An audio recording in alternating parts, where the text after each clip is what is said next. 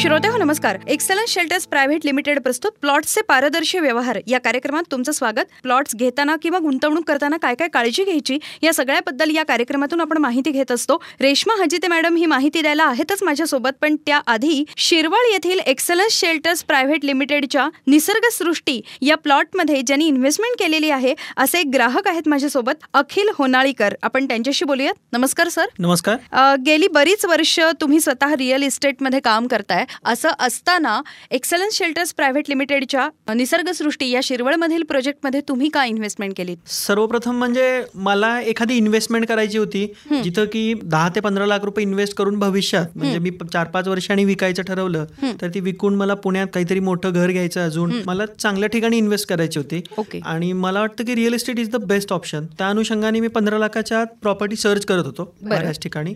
Excellence shelter यांचा निसर्गसृष्टी हा project पाहिला. ओके.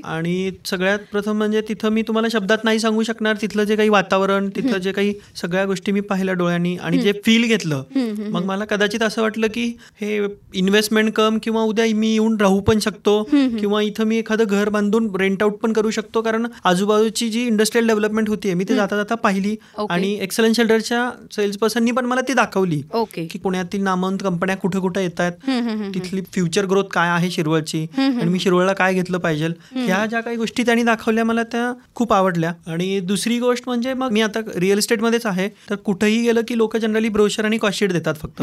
पण तिथं यांनी जे लिगल पेपर्स दाखवले सगळे सातबारेज एन ऑर्डर्स सँक्शन प्लॅन्स त्यांचे काही खरेदी करत किंवा पूर्वी ज्यांनी घेतले होते त्यांचे झालेले सातबारे बर. तर त्या गुंतवणूक पॉईंट ऑफ व्ह्यू म्हणजे इन्व्हेस्टमेंट पॉईंट ऑफ व्ह्यू मी मला ते खूप काही क्लिअर बघायचं होतं सगळं काही.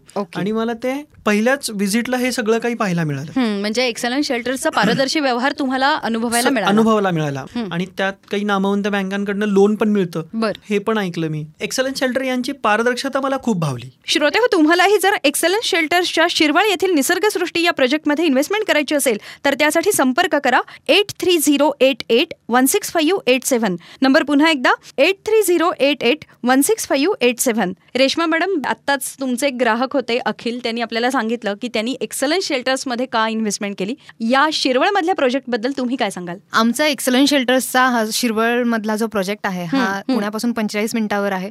दुसरं म्हणजे आम्ही कुठल्याही प्रकारच्या जागेच्या बाबत जेव्हा घ्यायचं असतं तेव्हा लोक विचार करतात इथं पुढं जाऊन कशामुळे भाव वाढतील? तर शिरवळ हा एरिया तसाही मॅन्युफॅक्चरिंग कंपन्यांचं हब आहे. हो. त्यामुळे मोठमोठ्या मॅन्युफॅक्चरिंग कंपन्या तिथं असल्यामुळे जवळ एक त्र्याहत्तर मॅन्युफॅक्चरिंग कंपन्या आहेत आजूबाजूला.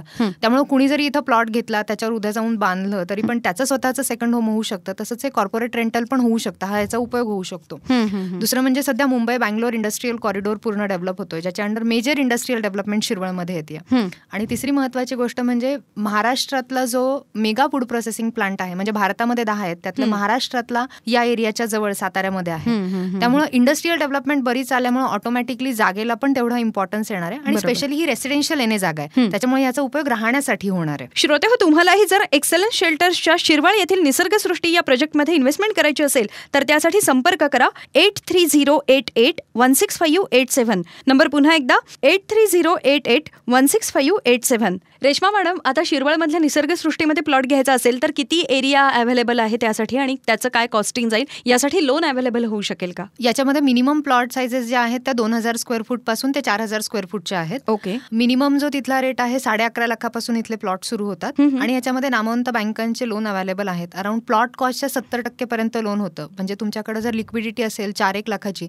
तरी पण तुम्ही प्लॉटमध्ये इन्व्हेस्टमेंट करू शकता. अच्छा. सगळ्या सुविधांनी परिपूर्ण अशा एक्सलन्स शेल्टर्सच्या शिरवळ येथील निसर्गसृष्टी या प्रोजेक्टमध्ये तुम्हाला जर इन्व्हेस्टमेंट करायची असेल तर संपर्क करा. Eight three zero eight eight one six five eight seven पुन्हा एकदा eight three zero eight eight one six five eight seven किंवा आमच्या वेबसाईटला व्हिजिट करा W W W dot Excellence Shelters dot com Excellence Shelters private limited प्रस्तुत प्लॉटचे पारदर्शी व्यवहार. या कार्यक्रमात आज इथंच थांबूयात. अखिल सर तुम्ही इथं आलात आणि तुमचा एक्सपिरियन्स शेअर केलात. त्याबद्दल धन्यवाद. धन्यवाद. रेश्मा मॅडम नेहमीप्रमाणेच निसर्गसृष्टी याबद्दलची माहिती दिली त्याबद्दल धन्यवाद. धन्यवाद. पुन्हा भेटूयात पुढच्या भागात. तोपर्यंत नमस्कार. श्रोते हो तुम्हालाही जर एक्सलन्स शेल्टर्सच्या शिरवळ येथील निसर्गसृष्टी या प्रोजेक्टमध्ये इन्व्हेस्टमेंट करायची असेल तर त्यासाठी संपर्क करा. Eight three zero eight eight one six five eight seven number पुन्हा एकदा eight three zero eight eight one six five eight seven